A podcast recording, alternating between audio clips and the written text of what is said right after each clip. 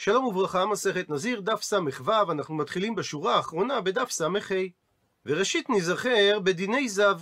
אדם שראה זיווה מאיבר הברית שלו, אפילו אם הוא ראה את זה באונס, דינו כבעל קרי, הוא טובל ונטהר לאחר השקיעה.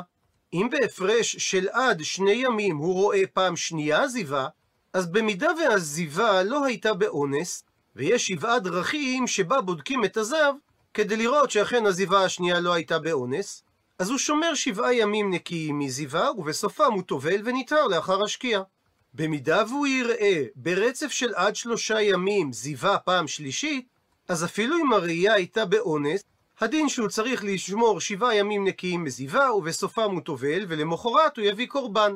ואמרה המשנה שמי שהוא נזקק לזיווה אין בודקים אותו. זאת אומרת שאחרי שהוא ראה פעמיים זיווה, אין צורך לבדוק אם הראייה הייתה באונס, מפני שבראייה השלישית של הזיווה, גם אונסו, גם ספקו וגם שכבת זרעו טמאים, מפני שרגליים לדבר. ציטוט מהמשנה, אונסו וספקו. הפכנו דף, אמר רבא, לא תימה, אל תאמר, שהספק עליו דברה המשנה, הכוונה, ספק חזה, ספק לא חזה. שיש ספק האם הוא בכלל ראה זיווה או שמא הוא לא ראה זיווה.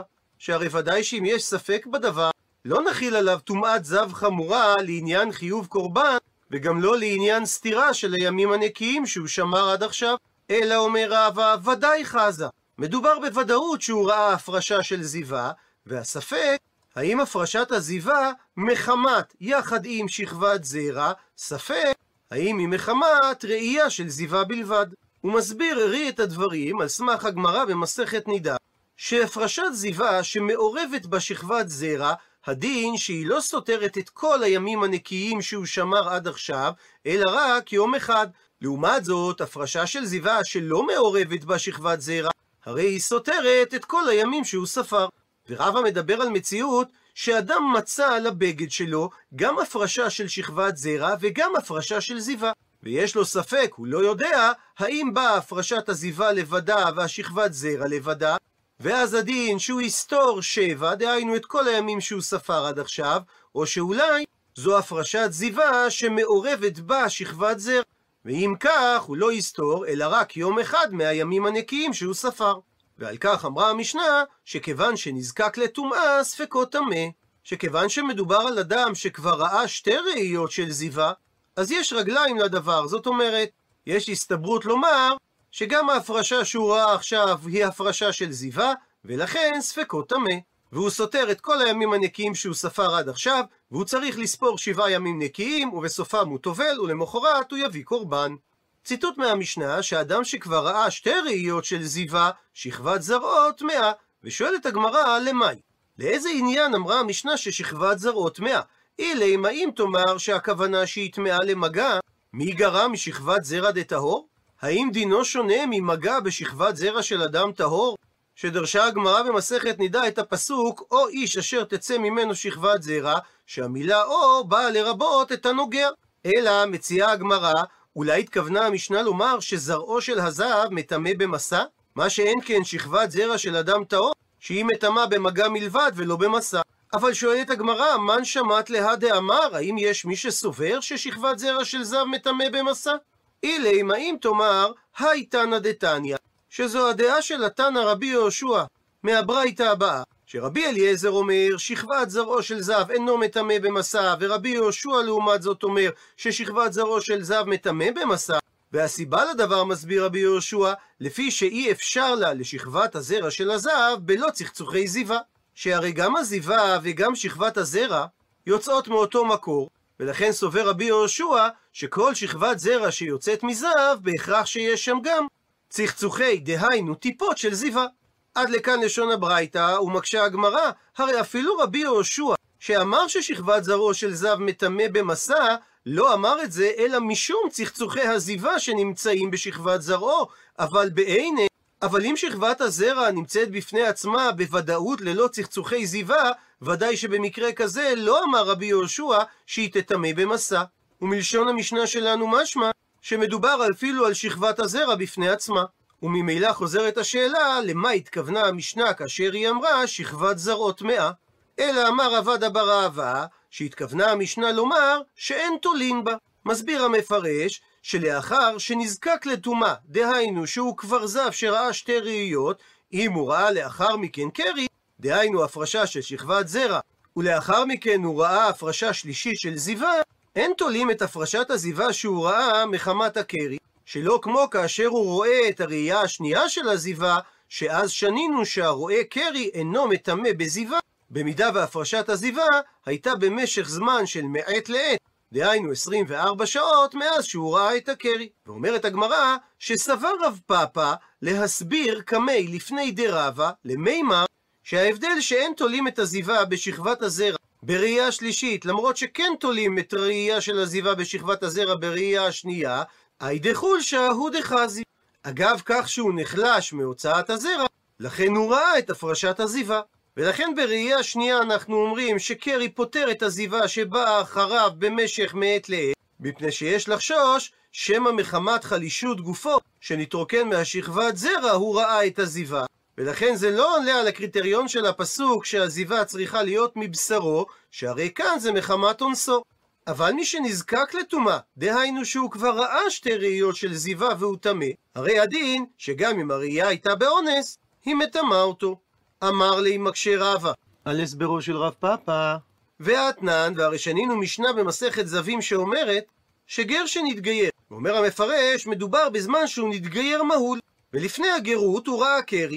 אז אם הוא יראה שתי ראיות של זיווה, הוא מטמא מיד בזיווה. וקשה על הסברו של רב פאפא, שהרי תהליך התגיירות של עובד כוכבים שכבר היה מהול, אין בו דבר שמחליש את הגוף, שנאמר שמחמתו הוא ראה את הזיווה הראשונה, ובכל זאת, אנחנו לא תולים את הזיווה השנייה בקרי שהוא ראה לפני כן, אלא שהוא טמא מיד.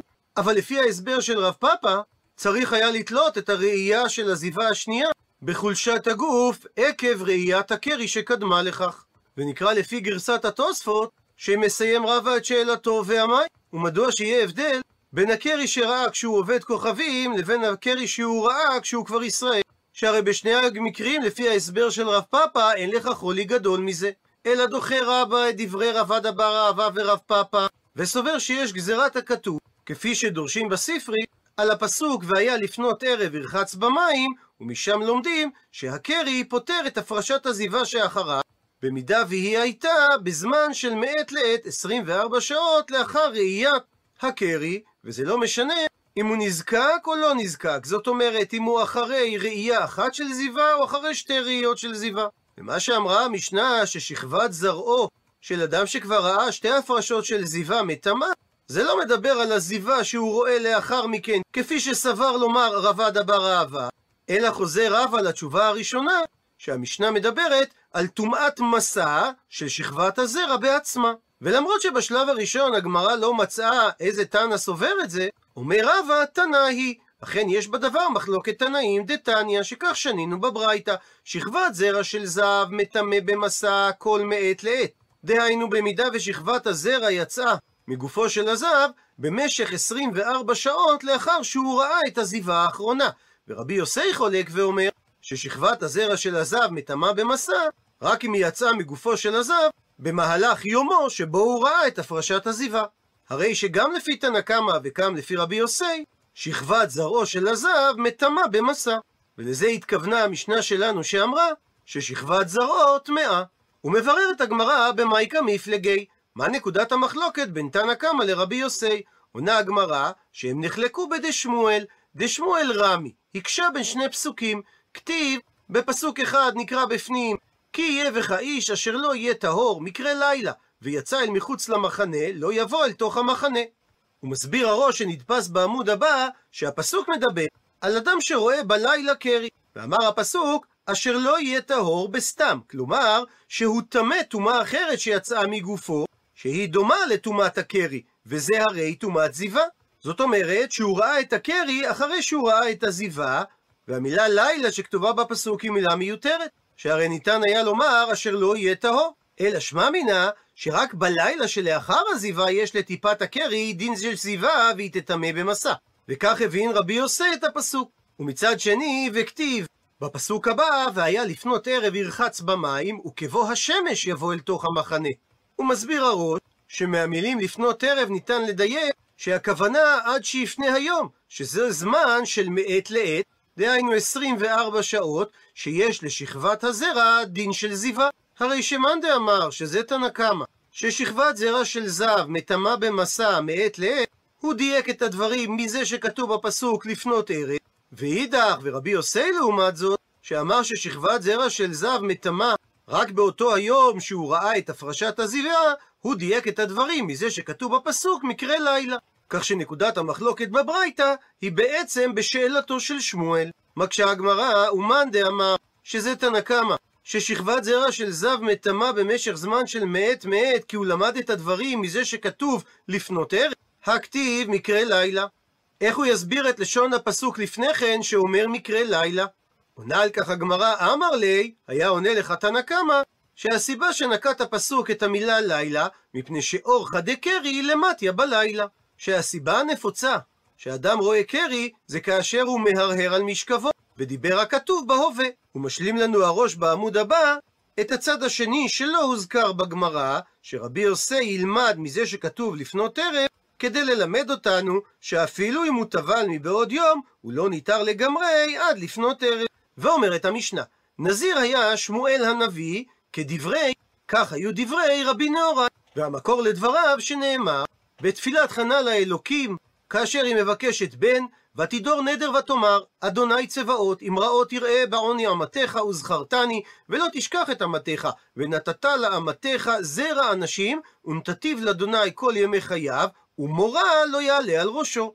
ואותו ביטוי נאמר גם בשמשון הגיבור, כאשר המלאך מבשר לאמו של שמשון, כי הנך הרה ויולדת בן, ומורא לא יעלה על ראשו, כי נזיר אלוהים יהיה הנער מן הבטן, והוא יחל להושיע את ישראל מיד פלישתים.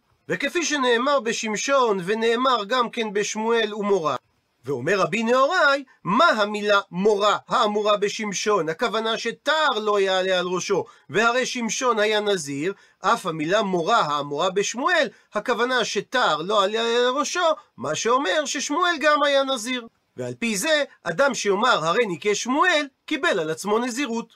אמר רבי יוסי, והלא אין משמעות המילה מורה שנאמרה בשמואל, שמורה לא יעלה על ראשו, אלא שלא יעלה עליו מורה של בשר ודם. עונה לו על כך, אמר לו רבי נהוראי, והלא כבר נאמר, כאשר השם אומר לשמואל ללכת ולהכתיר את דוד למלך, ויאמר שמואל, איך אלך ושמע שאול והרגני. ויאמר אדוני, עגלת בקר תיקח בידיך, ואמרת לסבוח לאדוני באתי. מה שמוכיח שכבר היה עליו מורה של בשר ודם, ולכן בהכרח שהמילה מורה שנאמרה בשמואל היא כמו המילה מורה שנאמרה בשמשון, ומשמעותה שהוא יהיה נזיר ותר לא יעלה על ראשו. הוא מביא עכשיו הגמרא סוגיה שמופיעה גם במסכת ברכות, וגם בה נחלקו רבי נהוראי ורבי יוסי. אמר לרב, לכי אברי, לכי אבנו. הפכנו דף, חטוף ובריך. מסביר המפרש, חטוף את הכוס של הברכה בסוף ברכת המזון, ותהיה אתה זה שמברך את ברכת הזימון. ובעקבות הזריזות שלך תצא נשכר. וכן אמר לרב הונא, לרבא ברי, לרבא הבן שלו, חטוף ובריך. שואלת הגמרא, למימרא, זאת אומרת, שעל פי ההנחיה של רב ורב הונא לילדים שלהם, דמברך עדיף? שזכות המברך גדולה מזכות האנשים שעונים אמן על הברכה? והתניא, והרי שנינו בברייתא במסכת ברכות, רבי יוסי אומר, גדול העונה אמן יותר מן המברך. ואמר לו רבי נהוראי, השמיים, זה לשון שבועה, אכן כך הוא. תדע והוכחה לדבר, שהרי גוליירים מתגרים במלחמה, שבזמנם היו קודם שולחים את החפ"שים להתחיל במלחמה תחילה, ואחר כך וגיבורים נוצחים. ואז מכניסים את הסוסים, את המרכבה ארבע, את הטומטים, ואז באים ונוצחים. אז אף כאן, אומר לו רבי נהוראי, העונה אמן, שהוא בא לאחר המברך, הוא מנצח. זאת אומרת שהעונה אמן יותר משובח מן המברך. וזה סותר את ההנחיה של רב ורב הונא לילדים שלהם. עונה הגמרא, תנא היא, יש בדבר מחלוקת תנאים. דתניא, שכך שנינו בברייתא במסכת ברכות, שנאמר בתהילים, גדלו לשם איתי ונרוממה שמו יחדיו. ומשמעות המילים גדלו לשם איתי זה מתייחס לברכה, ומשמעות המילים ונרוממה שמו יחדיו מתייחסת לעונים אמן על הברכה. ומזה שהזכיר אותם הפסוק בשווה, משמע שאחד המברך ואחד העונה אמן, שניהם במשמע של הפסוק, שלכאורה הם מקבלים שכר שווה בשווה. אלא בכל זאת אומר התנא של הברייתא, שממהרין למברך תחילה לתת לו שכר. ועל פי דברי התנא הזה, נתנו רב ורב הונא את ההנחיה לילדים שלהם, להשתדל להיות זה שמברך את הברכה, ולא זה שעונה את האמן על הברכה. את הגמרא את המסכת במשפט שנמצא גם פה, וגם בסיום המסכתות, ברכות, יבמות וכרתות, אמר רבי אלעזר, אמר רבי חנינא, תלמידי חכמים מרבים שלום בעולם, והמקור לכך שנאמר, פסוק בישעיהו נקרא בפנים, וכל בנייך לימודי אדוני, ורב שלום בניי. ונשאלת השאלה, מדוע הגמרא בחרה לסיים דווקא במימרה הזאת את מסכת נזיר? ונביא על כך שתי תשובות. תשובה ראשונה, תשובתו של המרשה, הלא רבי שמואל אליעזר ברבי יהודה אידלס, שנקרא אידלס מתוך הכרת הטוב לחמותו שתמכה בישיבתו הגדולה בפוזנה במשך עשרים שנה. המרשה אהב את הפלפול ההגיוני, הוא התנגד לפלפול של הבל, שכתב עליו שהוא מטריד את האדם מן האמת ואין מגיע לתכליתו המבוקש. הוא גם נמנה בין הרבנים שחתמו בשנת ש"ן, 1590 למניין הנוצרים, בעיר לובלין, על התקנה שלא ישתדל שום רב בישראל להשיג את הרבנות על ידי ממון. הוא מסביר המהרש"א שצריך לומר שהמאמר של רבי אלעזר אמר רבי חנינא, תלמידי חכמים מרבים שלום בעולם, נאמר גם בהקשר למשנה שלנו, שמדברת בעניין נזירות שמואל ושמשון, שמבטן אמם הם הוזמנו לעבודת השם, כמו שכתוב בשמואל, ונתתיו לשם כל ימי חייו. וגם בשמשון כתוב, נזיר אלוהים יהיה הנער מן הבטן. ולכן בא המאמר הזה לכאן, שתלמידי חכמים מרבים שלום בעולם.